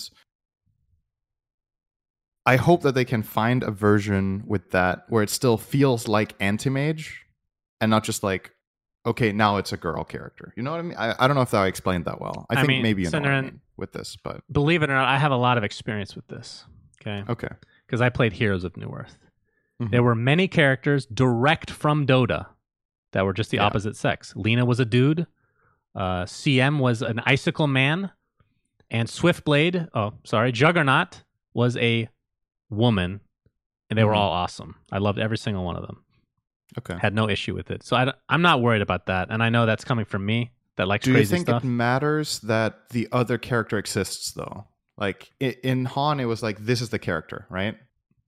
Mhm. But it's like in Dota, Legion Commander comes out and it's female Legion Commander, and in Dota One, it was the male riding the horse, Tresdin, right? right, Um, this is a character that has the other version in the game, so it will be compared to that rather than to a prior game. right? again, I think that makes it different. I've played But- Heroes of Newerth where they took Lifestealer equivalent and he became like a similar character in HoN. And then they came out with a cosmetic that he became a rabbit. So, and that's probably the best cosmetic of all time. Uh, he he he attacked people with fucking carrots. That was an amazing cosmetic. I can't take it. So no problem. We're all good. Um, I'm a little surprised it was AM though. Not gonna lie. I yeah, thought they would pick an. My original prediction, which was like five years ago, was Invoker, which would have been great, Mm. by the way. Uh, obviously, they're not going to do Juggernaut because HoN did that. But AM, a hero that's kind of garbo. People are going to be picking this hero just to play the the persona, and it's not a hero that's necessarily I good mean, in every th- game. th- I I don't really think about when it comes to cosmetic changes of that. I never really think about is the hero good in the current meta or whatever. Like this is going to transcend the current patch, right? So it doesn't really matter to me. So anti mage is getting a buff, is what I'm trying to say. eventually it will. Um, Soon. anyway, the, the art style of this is cool. I actually I really like the. That's the the first good thing about this for me is that this feels like. It feels like Antimage when I look at the art. That's why that's already a thumbs up for me. And then I just hope the voice acting goes with it. But to me, it it really looks like an anti-mage uh, kind of character. So that's nice. Like Mhm. you could imagine, you could have made it a lot softer or like more sexualized or whatever you would, right? If you were a different game, you would make it more sexualized. This character, but it really. what would you do? Make her vagina like bigger? Is that what you're saying? Yes, Shannon. Exactly.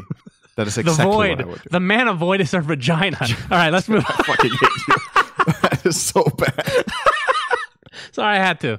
Uh, moving on, we have at level 375 the one true king. Thanks to our Patreons for letting us do this every week. yeah, thanks for all the sponsors. Fucking companies not sponsoring us.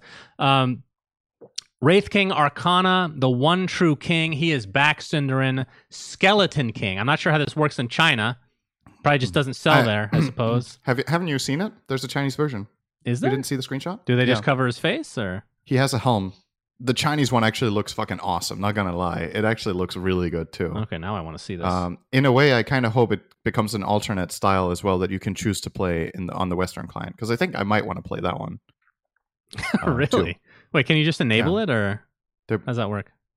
No, y- if they were to enable it, that would be cool. Like you Oh. gave the player the choice to play the Chinese one. I think the Chinese one looks really cool too. Um, but yeah, I mean, obviously, pretty awesome, right? You take something that people had six years ago, and now you pay for it, and people are celebrating that. Who in the world does that? Who in the world can do Uh, this apart from Valve? Midas mode. this was. Well, I actually yeah. don't remember. I don't remember who came out with it, but Hmm. we put Skeleton King on the market for people to bid on or something like that. But I don't think it ever got in.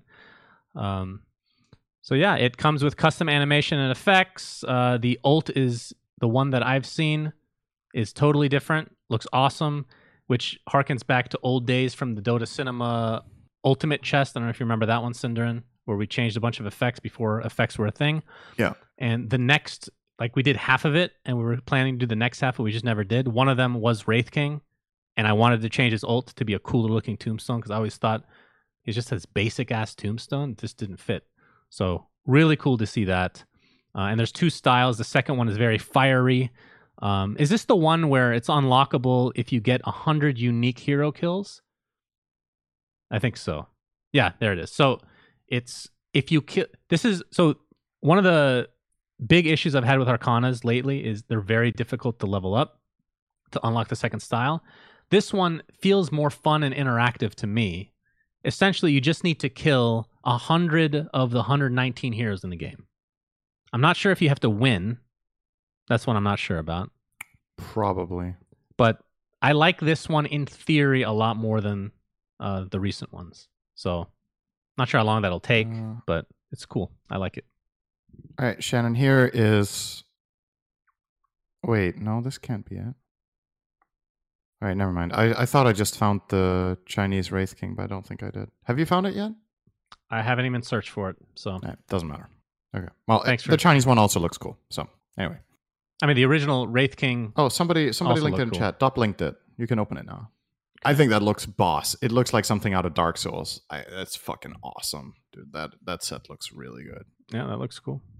I mean, it's not really skeletony, right? So Yeah. if you can get past that point, that it's it you I mean, just don't consider well a skeleton King, set, though. but you just right, you just consider it a set for Wraith King. If you think of it that way, it looks really nice. Right. Actually, I love that set. It's super good. So that is for level 375. Uh, have we been rating these? Oh wait, that was the first one that we've seen, right? The other ones are just concepts. Yeah, they're. What would you rate this overall? Just one score. I know it's hard to rate. It is. Uh, I mean, it's it's it's not exactly the same as the old model. It's definitely definitely been retouched. It looks higher quality than the old Skeleton I, I would. I would rate it really high if he was like driving around in his throne in lane like a wheelchair, and just hitting out of that. If the throne just went with him everywhere. Well, this isn't a fear set, so the old man But- concept is not quite there. Um, Nah. Um, I mean, it's a good execution. I'm trying to think about how Skeleton King looked early on in. Wait, he was in Dota 2 for how long? at least three years. Yeah, Two Ho- years, maybe? How does this look compared to the original? It's I mean it's it's a skeleton. It's gonna be pretty similar. I think the facial structure is different with the uh, yeah, the jawline is more protruded, but Okay, I'll I'll give my score then. I would give the. I mean, Okay. I don't. I wouldn't say this is a crazy Arcana, just because it's it's kind of it's going to sound negative. It's taking. What's the best way to put this in? it's not unique. Okay. It's it's trying to be nostalgic, right. right? Which I Yeah. look at as it could be a positive thing for sure, but if you're rating it as an Arcana, let's be real, this isn't that crazy of an Arcana. Pretty cool say- sword though. I'd say six point five. It's it's good. I like it. Okay. Yeah. What do you think about the second style? The second style is yeah, that's much better. Just because I like glowing. That's not a 6.5 for you, I'm pretty sure. That's maybe an eight. Okay. It's pretty cool. Very I think glowy. that's a relatively fair verdict. I'm ballparking that too, I would say. Okay. But let, let's see when it makes into the game. I think the sword is really nice, though. Mm. Uh, I like that a lot. At level 445, coming soon, is another Arcana, the Eminence of Ristul, Queen of Pain, which I was saying this on stream earlier. Did you watch? We I think we, we actually talked about this. The trailer to Diablo 4, or the teaser. I have watched called. the yeah yeah. I've So at that. the end, Lilith is shown, and it just reminds me of this. It's it looks fucking really sick. Uh, obviously just concept art, but it looks really good. What do you this think? is probably my favorite concept art for any hero ever in Dota. I think yeah, it's really this is fucking awesome. It is so good. Uh, I actually think that's the most standout thing for me about this um, about this battle pass so far compared to previous years. I think the most standout thing is the artwork. The artwork has been so fucking good. Uh, I I just I think this looks awesome, and I just hope it translates really well into the game.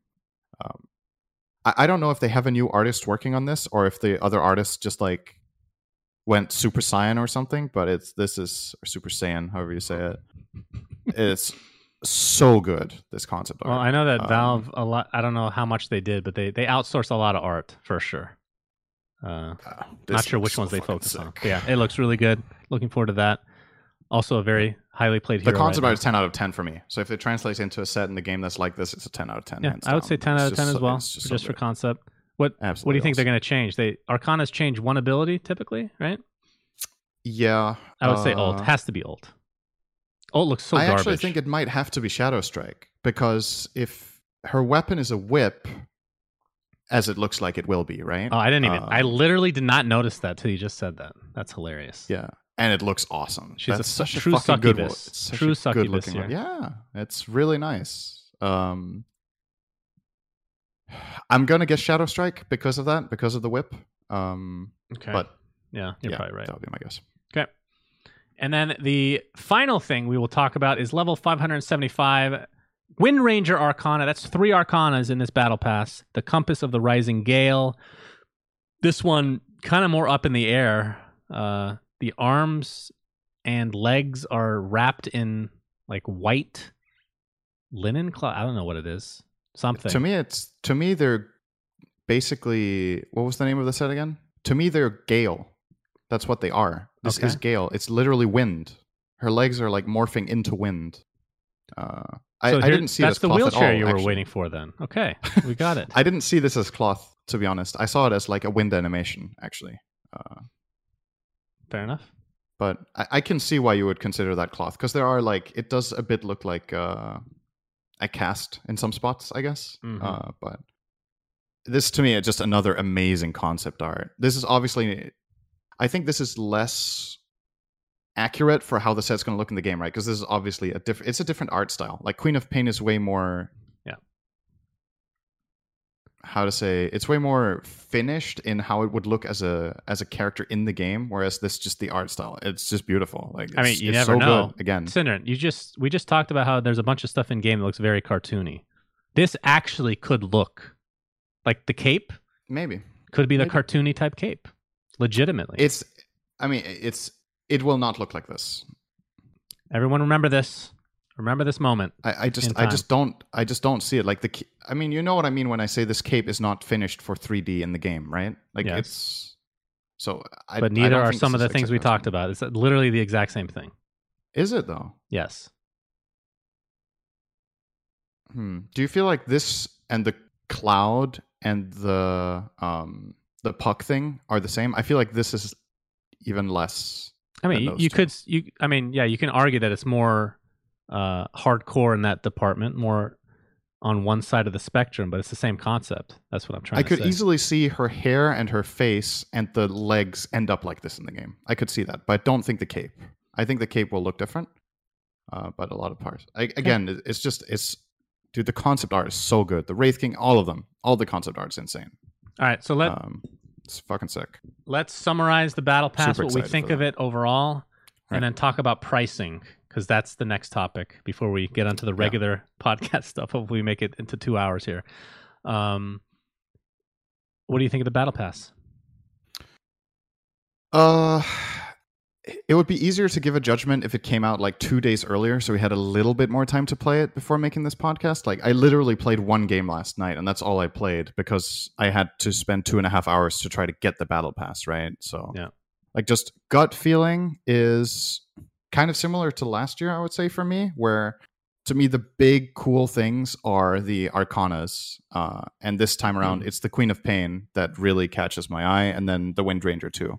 And they're the two most expensive ones um, so probably not a Shocker. coincidence there. Mhm. um, aim arcana i like the idea. I think it's a cool character they chose. I like i said the artwork for it is nice. So i hope they pull through with that. And to me th- those are the biggest things. Um, the treasures question mark right? We don't know how treasure 2 and treasure 3 are going to be um, quality of life the guild thing i think could be a really big good step for the game if they keep maintaining it. Wink wink. Um, and that the the functionality is there and that it incentivizes people to play more together and work toward secondary goals in the games which can make it a lot more fun to play like a mini game within the game basically as long as you're playing to win right? Yeah. um, so all in all thumbs up.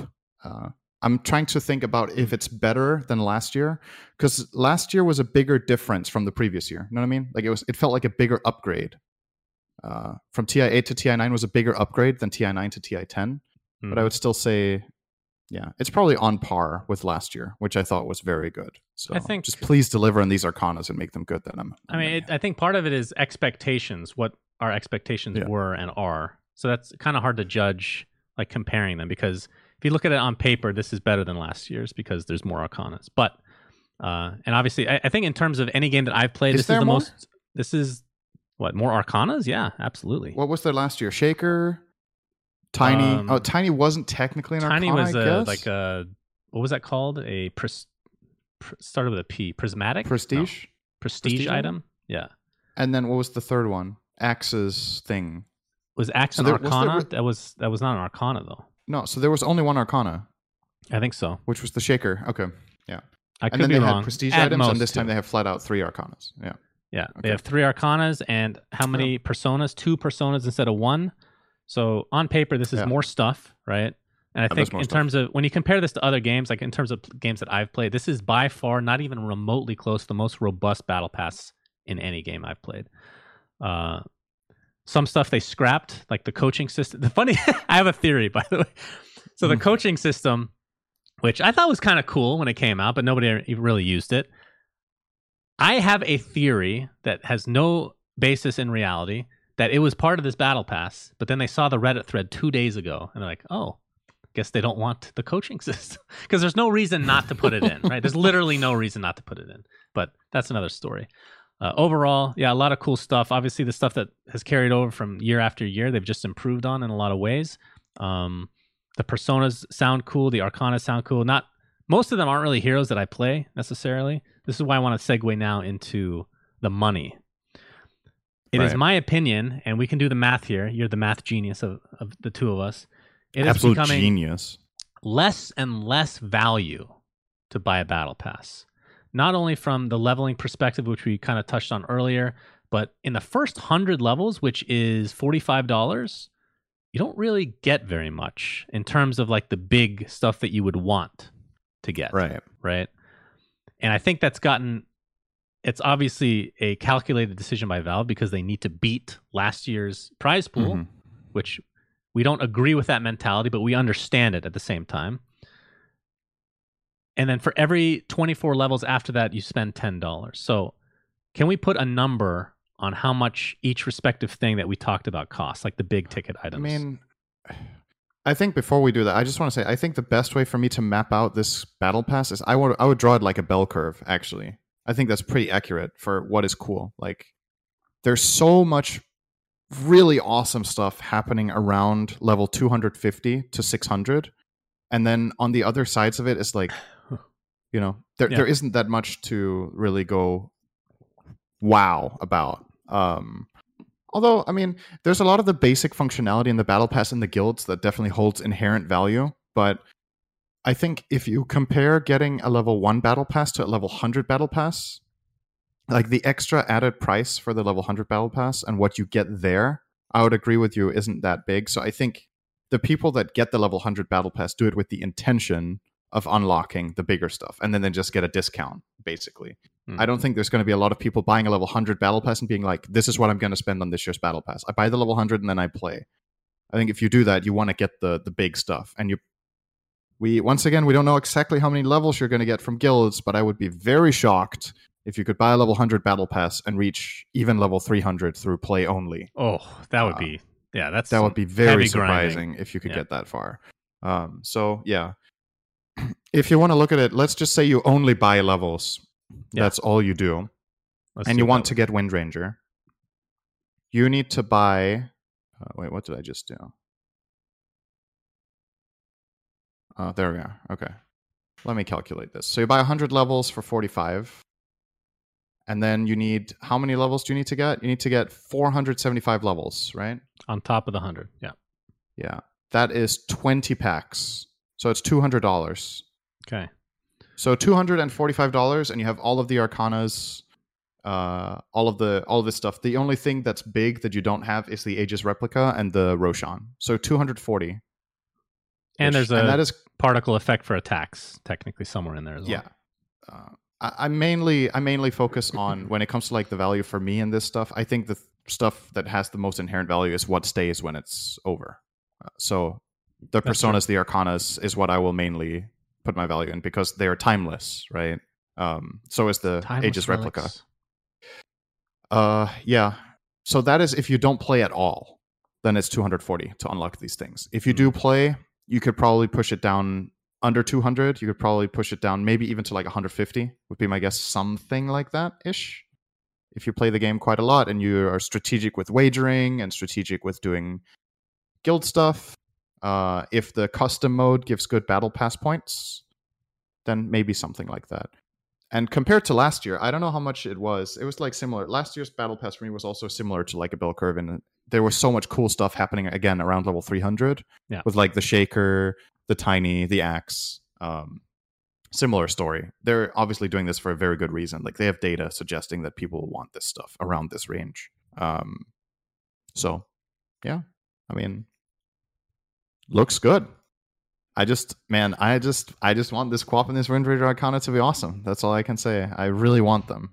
Um, and the artwork gets me excited. So, Yeah. I mean, a lot of the rating on the battle pass hinges on how good those items are because those are literally Yeah. the reason that you buy this stuff. But like I'm just looking from my perspective, I don't play that much regular Dota anymore since I've been working on the mod so much and I really don't like this patch right now. It's actually I was thinking about it from both a watching pro games and playing perspective. I don't think I've ever been this apathetic about a patch. Apathetic meaning I just don't want to play at all. Like, mhm. I just play the custom games basically for now. So, from a money perspective, this is pretty fucking bad value. Mean, let's be real, really bad. Like an Arcana is thirty five dollars normally. So if you want Mhm. like the Pudge Persona, how much is level two hundred fifty five? Uh, that is, I can't do the math in my head right now. It's like a hundred something. You're yeah, essentially spending about a 100. About a hundred something for the Arcana. So let's take thirty five out of that. So that rest, that seventy ish dollars that you're spending for the rest, I don't care that much about because I'm not going to be using a lot of it, right? Because I'm not playing that much. But I'm in my own special circumstance. I what very it's like hopefully, hopefully, people. hopefully, hopefully, something happens with the patch that gets people more excited to play. Yes, because be I do think at the core of the game, you still need to remember like putting in all of this cool functionality with guilds and everything still really depends on the game at its core being fun to play, right? You can't Mm. just sugarcoat it with all kinds of rewards. If it's not fun to play in essence, then people won't want to push for those rewards. So, uh, if the patch right now is criticized a lot for being flat and not very interesting, then obviously something has to be done about it. Um, and I'm I'm kind of in the same boat, and I can't exactly tell you why. But right now, for me, playing pub games, this has nothing to do with matchmaking. It's just the game itself doesn't feel so good right now as it has before. Um, and it, it, it, I think it's pretty natural that it happens because we've had these like huge transitions where we're trying to really reward teams for getting ahead uh, and not throwing leads easily compared to before. So the feeling of comeback and pulling off comebacks is harder, and more games feel decided earlier, and you're just in it for the ride until it ends, right? Hmm. Um, I think that is the thing that's wearing people down a bit. So you need to find the right balance between okay, well, should it be easier to come back, or should it be harder to get ahead? Whichever one of those you choose um, is And I don't want to get into a whole directions I wanna go. thing about the patch again, but I'm just going to Yeah, yeah. finish my thoughts with um, it's not only in addition to some of that, but I I'm really surprised I'm going to say this because I liked it Hmm. initially. I don't think Yeah. I like the outposts at all. Uh, feels too Heroes of the Stormy, which at the time I was making fun of it, but I still liked it. But the more I played, I'm like, I don't know, it just feels stale. I don't know why. Like you, you can probably dissect it better than me, but I, I still would just like. I, I would love to see a patch without forced objectives, just to try it. Uh, but they're obviously not just going to do that for like two weeks and be like, "Hey guys, let's try Dota without bounty runes and outposts." But Replace the Um, other outpost with a second Roshan, his sister, new lore, Rochette. Okay?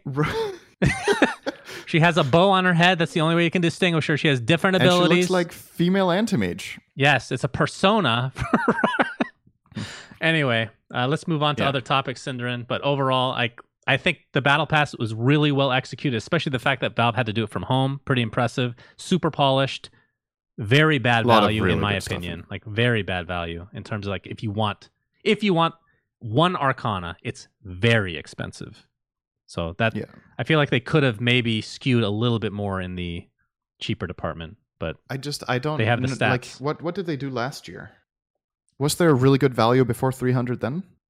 I mean the tiny prestige thing was Wasn't that also at like 250 or something? Was it? I don't know. I feel We'd like all of the really cool stuff was 200 to 500 ish. I think 250. Either way. But I- Yeah, I I, I I, do feel like this this line of argumentation that if you if you want one Arcana is bad value, I just I feel like that's such a small fraction of people that will literally only want to go for the Wraith King and then not also the Quap when it's a 70 level difference. Like if you're in that range already, Hmm. I think you push for at least those two. And then the Windrunner is pretty far up. That's right? the issue though. That you have to be that high to begin with. you know? Yeah, I mean that's you fair. can sprinkle one in early and just say, "Hey, for the, all you poor people that don't want to spend money like me, I don't want to spend fucking three hundred dollars. Like that's Yeah. ridiculous. I mean, that's actually ridiculous. I, I get that, but yeah, it's definitely clear that the value comes in bulk here. Just like one spot where all the really good no, value that is. it is so, true. It is true. So yeah, Okay, moving on. Evil Geniuses reveals a new logo. Remember when we talked about their original change of logos? They said they're working on another logo. They were already working on it. That was literally six months ago, I believe. Uh, They Mhm. revealed it, and it got semi shit on. Maybe not as hard as the original one, uh, where it's you can tell it's basically a take on the old one, the original. What do you think of the new EG logo, syndereN? I think after somebody pointed out in the Reddit thread that it looks like 69, I cannot unsee that ever again. Yeah. That can is what see I think. think. So there's And another I think one. they did not think about that. There's another one they Uh, didn't think about that I don't know if you saw this comment. It is almost identical to the Origin logo. Can you please Google the Origin logo? Yeah, I think I, th- I saw that too. It's almost exactly the same, minus the fact that it's white instead of orange and the split. It's actually so crazy how similar they are, uh, which they also missed. I like the logo though, actually. It's not that bad. even though it's Yeah. almost identical to the Origin logo. But It's Uh, it's better like it. than the previous one, but again, I don't think they should have ever changed it. I think the original logo was the best. yeah, Still, well, like that's this is better story. than the evil geniuses written out, but I liked the original logo and the Remember, original colors more. live So- evil. Okay, Yeah, and they don't live share evil the E. with sixty nine. live evil sixty nine. No get scope. stuck on cliffs. There's there's a lot of memes with them right now. Uh, let's briefly take literally less than a minute to talk about Artifact. Uh, a video was leaked close to a week ago, actually, showing some gameplay, which I was very excited about. Yep. And they announced that.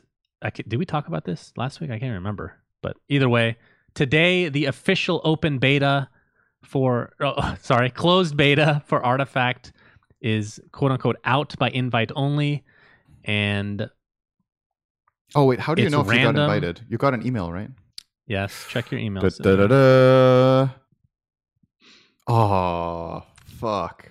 It would have been the best if I had one and you did. I wouldn't have believed Oh my you. god! honestly, I wouldn't have believed you. I wouldn't, I wouldn't let it go. Uh, but yeah, the closed beta, I guess, is the best of 2.0 is out. I saw four people streaming it to a total of maximum I saw was like 500 something viewers total.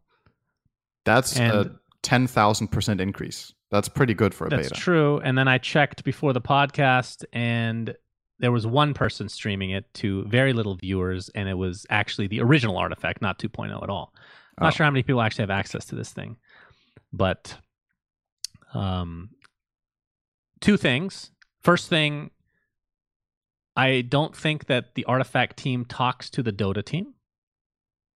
I'm not sure why we would release this on the same day as the battle pass. Just, just saying. That's kind of weird. Mm. Uh, and then from my personal standpoint, obviously I was very disappointed that I wasn't. It's completely random, so they're not playing favorites supposedly. Yeah. But uh, not gonna lie, Senator, I was actually pretty upset. But now that I've had a few hours to cool off and take a walk, uh, I'm just sad. No, you're not so, So- entitled anymore. Yeah, I'm not. I'm not mad anymore. I was. I was. I'm not gonna lie. This is the one thing that I bring to the table that I hope people appreciate is that I am super transparent with my feelings. Sometimes I can't say things that I want to because it would be bad to do that for my career. Um, but in this instance, I'm being like, I was legitimately upset, and I don't get upset over this kind of stuff very often. Uh, but now I'm honestly not upset. I'm just, just a little sad. So it is not it is. upset, just sad. Yeah, it's it it's the different stages of grief, I believe. Starts with uh, being enraged, and now you're just uh, curled up in a fetal position in the corner of your bathroom, just Yep. sick to your stomach. So we'll see once more people get access to it. There's tons of cards. There's not any point in even going over it because I didn't really watch that much. Uh, next thing, Valorant release date has been announced. So the beta, which is currently ongoing, will end on May 28th, and then they will be completely offline. No one will be able to play until June 2nd. They will relaunch it without ranked. They will reset all your progress, which, by the way, that sucks dick big time. that really sucks dick, by the way. Dick. Horrible move. I actually hate a lot of the stuff that the game is amazing, but we've talked about this before. The fact that you have to unlock heroes and stuff like that, I just it's very annoying. But the release date will come with uh, a new game mode, which hasn't really been. That might be a little bit later. Actually, they haven't been super clear. A new map, which is sorely needed because Split is a shit show. The other two are good though, and a new agent, which has only been referred to from the code name Vampire. So, Okay. looking forward to that. Um, I know you have a lot of interesting things to say about Valorant, knowing that you've played quite a bit now, right? Yeah. Uh, I still don't have a key. So Okay, thanks for contributing as always. Yep. Um, the next thing on the list, Cinder, and, and this one I'll let you talk about since you probably have some expertise in the field. Um, Magic the Gathering. This is really interesting. So, Magic the Gathering banned a player. I'm not sure for how long. It might be indefinite. Uh, not 100% clear on that. A guy named Austin Bursavich. So, essentially, what happened, to my understanding, Mhm. is somebody was privy to knowledge about some upcoming content or cards or a set for Magic the Gathering, and they were under NDA. That person that was under NDA shared that information with this guy who is not under NDA, and this guy leaked it. Okay. Mhm. This guy would not give up the name of the person that gave him the information to begin with, and thus has been banned himself. What do you What do you think about this? Very interesting situation. I mean, very honorable that he didn't give up the original guy's name. Yeah. Right. I mean, at least that's that's that's good. I mean, there's not very much honorable stuff in leaking though, so that's kind of a silver lining. Uh, I I don't know. I'm not sure what you're what you're hoping for as an answer here. I mean, it's obviously leaking stuff like this that's supposed to be NDA is bad. So the guy telling other people is making a mistake, and then the person going public with it and leaking stuff is extra bad. Clearly. So Um, apparently, I, I'm not going to pretend to know everything. Chat's keeping us informed right now. He didn't leak cards. He leaked uh, tournament changes, okay. like format changes or something to that effect.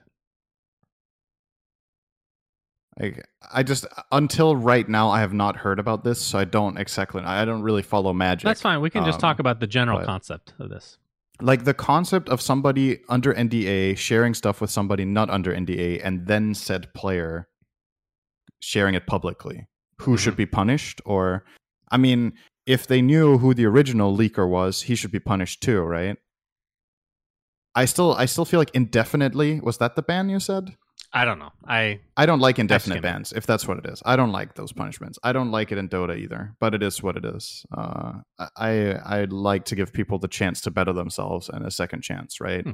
Um, but that's a different story. Um, yeah, I- there isn't much to say, right? It's bad for the I- competitive integrity if something like this gets leaked. I actually have a different take. Um, I've been involved in. I'm not going to say the scenario. I've been involved in a similar scenario. So I, I think the person that's under.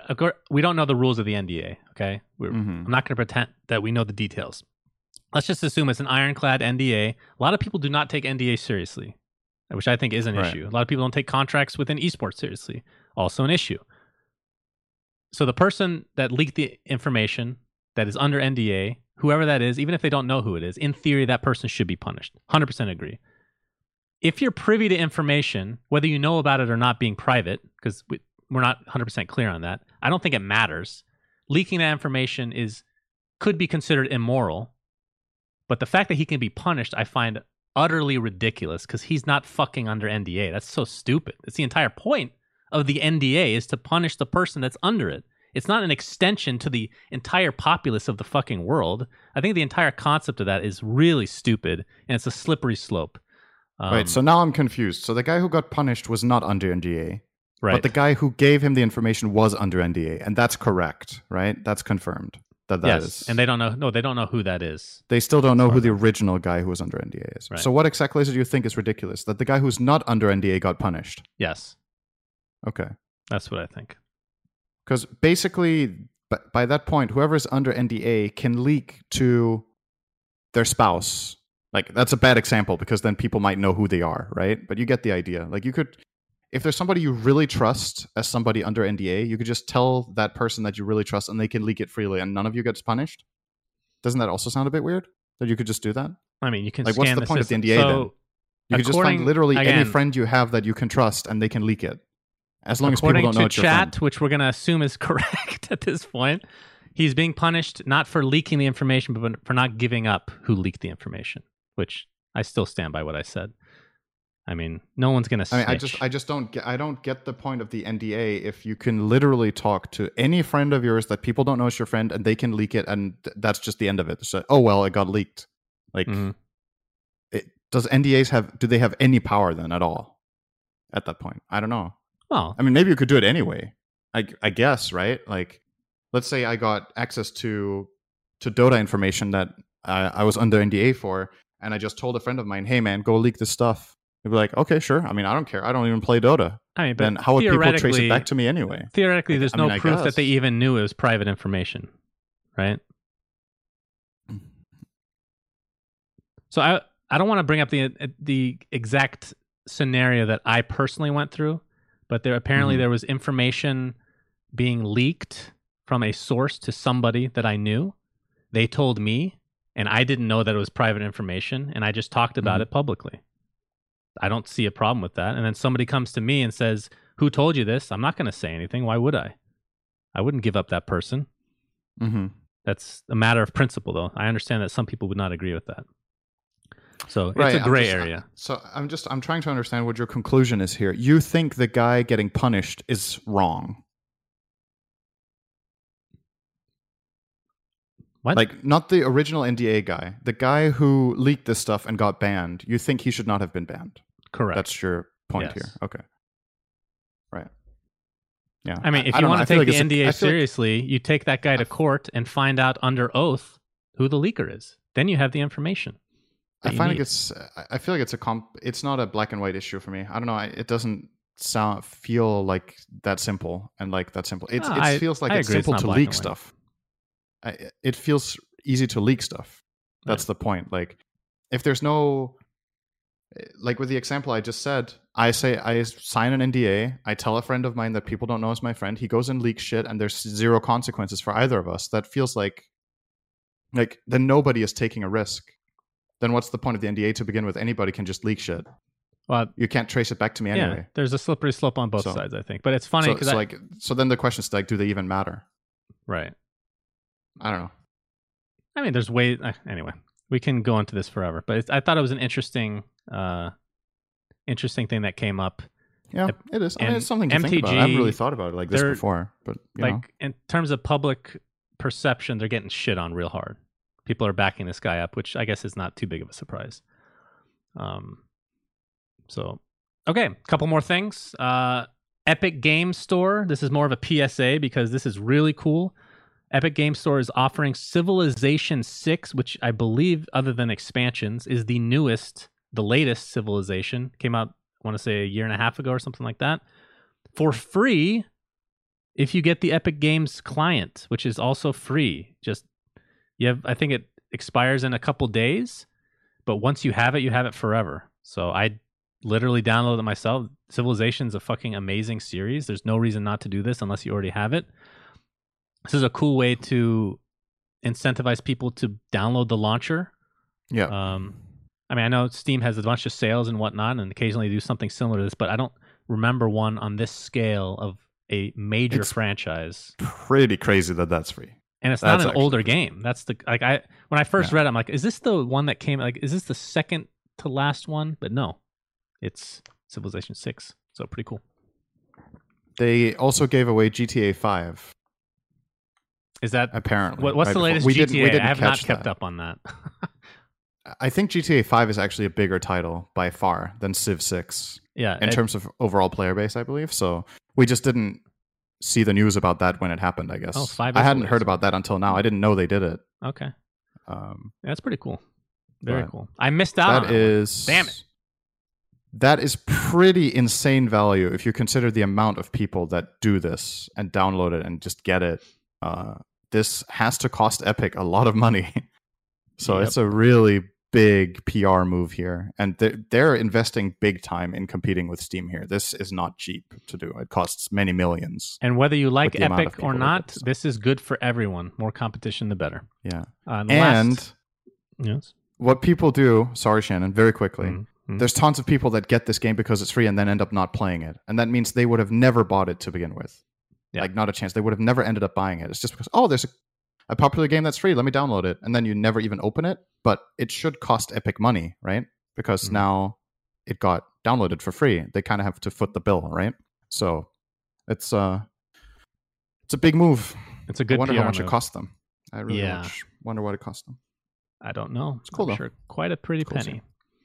Uh, the final thing, which kind of harkens on, or kind of takes us back to last week's uh, shit show of an ending of a podcast that we had, where we made some amazing predictions. The world record for internet speed was achieved in Australia. Uh, they reached 40. I hate the system, by the way. I'm going to talk about that in a second. They reached 44.2 terabits per second, which is equivalent to a thousand HD movies in a second. Of course, HD. I mean, that could mean anything. Honestly, it could be low bitrate. It's not very specific, but uh, there was a quote in the article that says, "I'd guess that we see devices like ours available to research labs in two to three years, and initial commercial use in about five years." In my experience, that's probably a decade away. Uh, it's Yeah. always like way later. I really hate the bits a lot.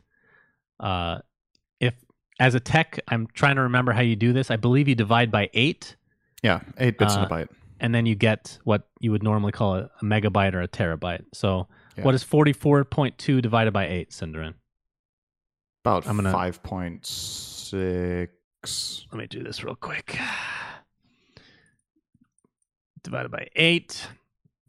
So, 5.5. Is that actually Two. right? 5.5 terabytes per second. Is that right? Yep.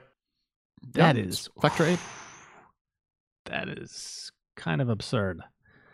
Um, I don't know how real this is for like the sh- So five to ten years, but if you think about gigabit internet, it's gigabit internet times a thousand, right? It's a factor thousand, basically, Mhm. on top of that. So,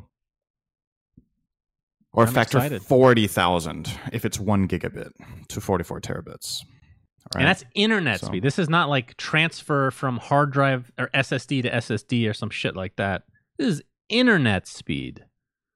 Obviously, there's going to be a lot of bottlenecks, but still, that is in and of itself, in a vacuum, ridiculously impressive. Um, and it, they need it in Australia. Let's be real; they've been begging for internet infrastructure uh, for a long time. so Uh, cool to see.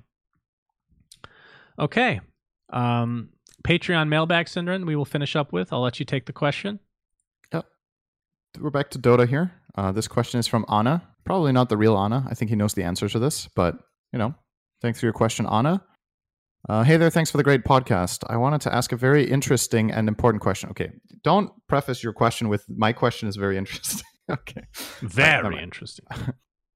How does personal hardware preference work at professional LAN tournaments? Different pro players use different hardware, as in keyboards and mouse or keyboards and mice. Can they actually use them at the LAN? Wouldn't there be issues with drivers since plug and play doesn't always work? What about auto execs? I read on Reddit that supposedly many pro players use those, but wouldn't that be bad if you can't use them at LANs and have to play with different settings than things?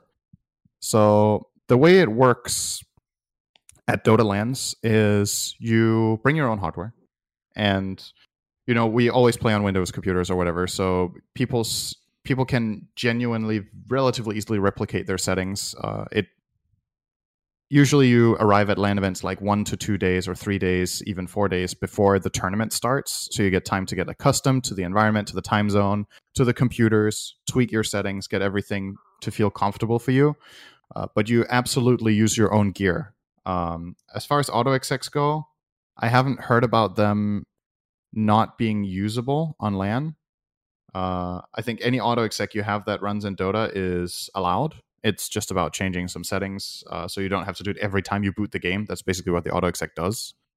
Um, and from personal experience, the strictest gear policy that I have seen uh, was at TI. I think they still do this. When you get to TI, you hand in. You have to bring two sets of gear to TI you hand in one set of your gear to Valve and they keep it uh, so that you can't modify it. Um, and this will be, and so that they know that your gear is always there for when you have to play. So your set of gear will be taken by Valve, and your second set of gear you use for practice in the practice room. So your tournament gear set goes with them, and they plug it in and they set it all up, and you make sure like there's like a there's basically a test day where you go, you plug in your gear, you're like, okay, these are the settings I want, and then they save it you get your own personal SSD that the settings are saved on. And then when you go on stage, they load in all of your SSDs and they plug in all of your gear for you. And all you need to do is go and play, and the settings are there. Um, but that is also the strictest and most professional one that I have seen and heard of. Is So that one's interesting procedure. because you, in theory, want to be trend like you want to be switching between the two sets throughout the year, because it can sometimes be weird when you're used to playing on a specific keyboard, and yeah, you have a duplicate of it, but you've never used the duplicate. When do you use the duplicate? Do you use it for practice only, or do you use that for actual TI? Because what you're practicing on, you want to play with, but technically speaking, you can't play on the same stuff you're practicing on at TI, right? So I think so. If you're saying if the gear you hand in for competition breaks, right? not not If something not, not the breaking is a different thing. It's more about wear and tear that you're used to on like a mouse or keyboard or like I see. So like the grease isn't there yeah, when you go to play in the booth. like a brand new setup versus what you're used Yeah. to playing on. You know what I mean? So you want to Yeah. be using both throughout the year in theory. It's not that in big of a deal. theory, yeah, but that is so extremely minimal that But Yeah. there is one major thing that pro players have a hard time adjusting to when they get to TI in terms of this setup. Uh, trying to replicate that Windows activation message on the bottom right that they all have at home is very hard to replicate on a legit. But in your PC by auto exec you put in an overlay that just puts it. Layerth introducing Windows activation overlay. Yeah. Uh, but yeah, I mean, I think Counter Strike's a little bit more hardcore in terms of like auto execs and all your settings and stuff because a lot of the stuff you for Dota is on the cloud anyway. Exactly, it's on the cloud. Almost everything's on the I mean, cloud now. technically, it Counter Strike wasn't is as well. earlier. I think I don't know when they changed this. I feel like some years back, a lot less stuff was stored in the cloud, but now really specific things, like even down to a single hero's keybinds, I think get stored in the cloud. So I, I don't even know how necessary auto execs are anymore, to be honest. Um, for the players that really use them, I think maybe there's stuff you still have to run in there, but it can't be much anymore. I think. Yeah. I, I haven't kept up with Counter Strike, but I know like ten years ago, this was a major thing. You had Yeah. to have like auto exec config. You need to make it read only so it doesn't rewrite itself. Like, uh, Yeah. very particular with that kind of stuff. Okay, we actually did this way faster than I thought, syndereN. Congratulate! Yeah, we didn't good go over two team. hours. Well done. Uh, Good but job. it could go longer if you've seen In Bruges. No, Okay, thanks for watching, everybody. Until next week, Suns fan syndereN saying good day. Enjoy your dotes. Bye bye. We say things that don't mean anything, but thanks for listening. Yeah.